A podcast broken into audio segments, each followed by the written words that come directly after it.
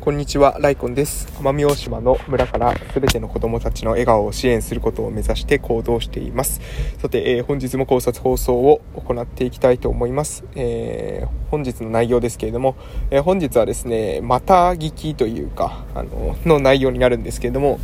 えー、箕輪康介さんの、が何かで情報発信してた時のことを、えー、誰だったかな？鴨頭さんかな？がボイシーで取り上げてて、えー、で、その話を聞いてね、えー、思ったことということで、えー、また聞きという感じで、あの、本人の話を直接聞いてないんですけど、多分ね、オンラインサロンかなんかだと思うのでね、私オンラインサロン入ってませんので、え聞くことできなかったんですけど、まあ、その、情報自体はね、え聞いて、まあ、こういうことかなと自分なりに思ったので、えー、それについてですね、話していこうと思います。えー、箕輪厚介さんが何の話をしてたのかというとですね、ブランディングに関することですね。あ、ちなみに箕輪厚介さんって皆さんご存知ですかね。えっと、幻冬舎っていう、まあ、えー、出版社のカリスマ編集長っていうんですかね。あの、すごい編集で、あの、ブイブイ言わせている、え人なんですけれども、まあ、特にですね、ビジネス書とかを中心に、え名前をこう世の中に打ち出していって、で、現在は、え、ビジネス書というよりなんかですね、サウナランドだったかななんかそういった雑誌作ってたりとか、まあ、サウナに関する、え、ことを発信してるみたいなんですけど、まあ、ちょっとよくわかんないですよね。え、まあ、そういった人が、えやっているオンラインサロン、多分、ミノア編集部かなんかそういった、え名前のオンラインサロンの中で書かれたことだと思うんですよ。で、それで言われたこと、えー、その要素の部分しか私は知らないんですよね。本、えー、中身は知りません。なので、本当の中身知りたい方はですね、えー、オンラインサロンとか入っていただけるといいかなと思いますけれども、私は中身はわからないので、じゃあ何の話してたのかっていうその要素を聞いたのかというと、箕輪康介さんがブランディングについて話していたと。で、ブランディングに必要なものっていうものは3つあるというふうに言われていて、それが1つ目が、え哲学ですね。え、哲学。で、これが P。P、えー、フィロソフィーかな？えー、哲学。えー、で、視覚情報が V ですね。えー、で、えー、そして、えー、機能、ファンクションが F ということで、この PVF の三角形でブランディングというものは決まりますよ、みたいなことを話していたということです。で、ここまでしかまだ情報はないんですよね。で、ここからはもうあとは私がですね、勝手に考えたことなんですけど、え、ブランディング、え、この三角形、PVF の三角形で決まるというときに、うん、どういうことなんだというふうに分析的にね、考えてみると、多分まず一つ目、そのブランディング、自分というブランドを売っていくときに、え、まず哲学大事ですよね、ということで、でこれはね、納得いただけるんじゃないかなと思います。例えば、まあ、iPhone が一番わかりやすいと思いますけれども、えー、iPhone とかに関してはですね、まあ、うーん、な iPhone って何て言ったのかな？わかりません。ごめんなさい。iPod がいいかな ?iPod を例にしてあげると、えー、1000曲かな ?1 万曲か1000曲を、えー、あなたの手手に、ポケットにみたいな、ポケットで、1000曲をポケットで、えー、持ち歩こうみたいなのが、えー、何ですか、哲学というか、あの、まあ、ビジョンだったっていうんですかね。そういった理念みたいなところだったわけですよね。で、えー、例えば、あとだ、どこだったかな？どこかの電気会社は、えー、べての家庭に光をみたいなので、え、電気会社として、えー、そのブランドを作っていった。あとは、えー、っとですね、マイクロソフトかな？すべての人の、えー、机にコンピューターをみたいなので、マイクロソフトもですね、えー、うまくいって成功していったと。いうことです。えー、で、これはつまり哲学が何かしらあって、で、その哲学が、えー、まあ、ブランドを支える一つの要素に、えー、なっていたということですね。なので、えー、まあ、哲学を持つことってことも、これ、これ一つ非常に重要なことであると。で、続きまして、この視覚情報ですね。V、視覚情報ですけれども、まあ、これはロゴとかが一番わかりやすいんじゃないですかね。やっぱりアップルとかのあのマークっていうのはもうみんなね、えー、もう馴染みのある、あ、これを見たらアップルだなというふうにわかると思いますし、ナイキとかもわかりますよね。あの、チェックみたいなのね、見たら、あの、これナイキっていうふうにわかると思います。そういった風に、えー、どういったロゴがあるのか、そういった視覚情報、えー、このデザインは、まあ、うん、何ですか？アップルっぽいよねとか、えー、ナイキっぽいよねとか、えー、アディダスっぽいよねとか、そういった、えー、視覚情報、こういった分かりやすさというんですかね。私たちの情報ってまあ一番視覚優位というふうにも言われてますので、そういった視覚、私たちが、に、えー、私たちにですね、訴えかける情報として、最も比重の高い視覚情報で、えー、ブランディングするっていうこと。これもまあ非常に重要なんじゃないかなと思います。そして続きまして最後が、えファンクションですね。機能でございます。機能というのは、えそれを使うことによって具体的にどうなるのかっていうことですよね。えー、例えばね、あのうん、冬に生きる、えー、暖かい下着はみたいな感じで話していくと、えーヒートテックとかですね、出てくると思いますけれども、え、それは機能ですよね。えー、ユニクロっていうところが出しているヒートテックという、えーものは、こう、暖かいと。ね。あとは、えー、夏にね、着るのだったら、まあ、例えばエアリズムとかですね。私たちが、えー、高校ぐらいの時はシルキードライなんていう風に言ってましたけど、えー、まあ、そういった風な、なんか、なんですか、名前、ネーミングと、まあ、機能を、え、合わせたような、うん、ブランディングっていうものも行われてるんじゃないかなと思います。なんかエンジン音がですね、例えば、えー、私はあまり車とか苦しくない、詳しくないんですけども、えー、その、〇〇っていう車は、このエンジン音が〇〇っていう車なんだよねとか、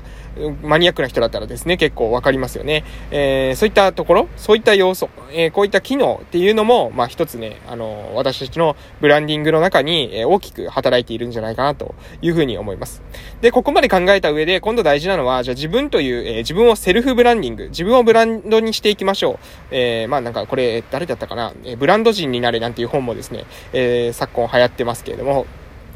昨今流行ったというか昨今ですね、え出てきてますけれども、え自分自身をですね、ブランドとして、自分自身をブランディングしていくときにも、この PVF のですね、え3つの要素で考えていくとですね、非常に重要かなと思います。えで、なので、まあ逆に言えばね、哲学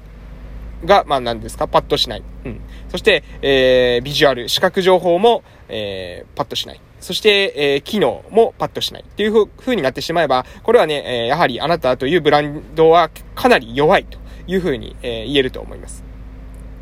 じゃあ私自身どういうふうなところがあるかなというふうに自分に当てはめて考えると、え、まず P、えー、フィロソフィー、哲学、うん、哲学としてはですね、私はまあずっと言ってますけど、えー、人生で優先すべきはですね、ライフコンセプトであるということを、えー、ずっと訴えてます。ライフコンセプトが大事なんですよと。えー、自分の人生に、えー、テーマを持って生きていること、人生の目的、意味を持って生きているということ、状態が、えー、大事でありますと。で、それはなぜかというと、私たち死ぬ時に結局ですね、最終評価を下すのは自分なんですよと。なので、自分の人生にどれだけ満足感が得られたかどうかっていうことが、私たちの幸福を、え、左右すると思います。で、これはですね、まあ、最後という言い方をしましたけれども、え、最後じゃなくても、日々もそうですよね。え、今日、今日眠る時に、え、夜、え、眠るって、あ、眠るっていう時に、今日一日に満足している人と、え、今日一日に不満を持っている人、え、これではね、え、満足を持っている人がやはり幸福なんじゃないかなと思います。なので、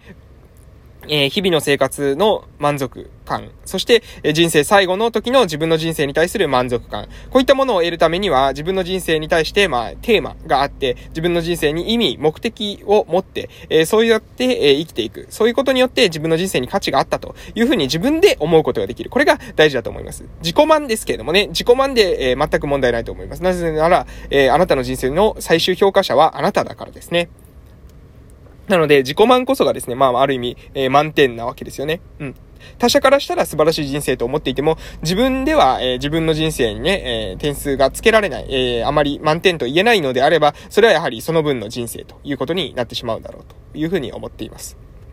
で、えー、P の話しました。ライフコンセプトですね。私の場合は、えー、哲学というのはライフコンセプトを持った人生をというのを、えー、ずっと、えー、言っています。で、続きまして V ですけども、私はですね、えー、まあ、仕事中ですね、えー、できるだけですね、同じ T シャツっていうものを着ています。えー、同じ T シャツを着ていますというのはどういうことかというと、私は、えっ、ー、とですね、うん、そのライフコンセプトっていうものを、えー、文字って、えー、自分のですね、名前っていうか、えー、活動名をライコンというふうに名乗ってます。えー、これでもライコンっていうふうに今言ってますよね。なので、えー、今ですね、鹿児島県奄美大島某村で地域おこし協力隊として活動してるんですけども、えー、そこで活動する活動 T シャツの方にも、まあ、ライコンというふうに書いてます。えー、これ3枚ですね、あって、えそれをローテーションで使ってたんですけども、3枚じゃね、1週間のうちに、え、なくなってしまうっていうことと、え、なぜかですね、最近ちょっと1枚が行方不明になってしまったということに、が起きてますので、またね、え追加で注文をですね、え近々入れようかなというふうに思ってます。で、えその活動 T シャツを着て、まあ、視覚情報、えこれは黄色とですね、紺色、紺色の下地に黄色ので文字が書いてあるだけの、まあ、シンプルなデザインなんですけど、これを多分何回も見ていると、えあれ、あいつの、え T シャツと、私と私の T シャツのイメージっていうものが、こう、ある程度ね、え人の頭の中にですね、刷り込まれていくんじゃないかなと思います。そしてこれが、まあ、私がですね、今後、えー、何か事業をしていく上での、えロゴになってくる、えものだと思いますので、まあ、そのロゴに対してですね、え最初の段階で、え入れれる点数というのは入れておこうと。私が、ポジティブな活動をすればするほど、私のそのロゴに対するイメージも、え良くなっていく、イメージアップがされていくということで、えまあ、初期の段階からこれはやっていった方がいいだろうということで、地域おこし協力隊のもう、え最初のですね、え活動当初から、えこういった T シャツを、えまあ、友人にですね、けあの、作ってもらったんですけど、えそれを着て、え活動しているというところでございます。でこれが視覚情報ですね。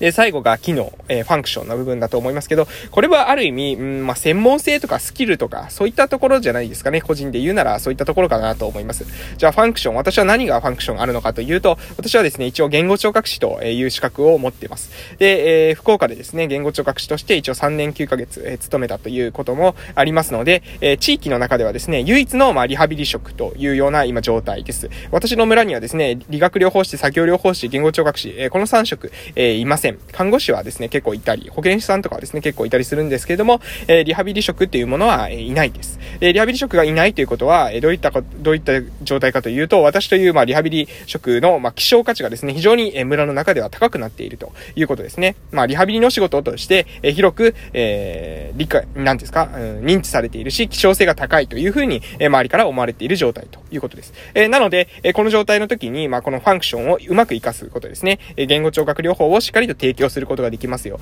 リハビリテーションをしっかりと行うことができますよというような価値提供をすることによって、えー、私のファンクション、機能というものが、え、売っていけるんじゃないかなと思います。その他にもですね、私が今までまあ読んできた本、えー、本によって得た知識っていうのも、これもね、非常に活動している上で、えー、武器になっています。えー、その他、コーチングっていうものも勉強してきましたが、このコーチングというのも、まあ非常にですね、武器になっているなと思います。なので、えー、PVF、えー、セルフブランディングをしていく上での PVF、哲学、えー、視覚情報、そして、えー、機能、この3つをですね、抑えていくことによって自分のブランディングできるのかなと思いますので、私もですね、改めて意識してですね、頑張っていきたいと思いますので、皆さんもどうぞよろしくということで終わらせていただきたいと思います。それでは、良い夜をお過ごしください。失礼しました。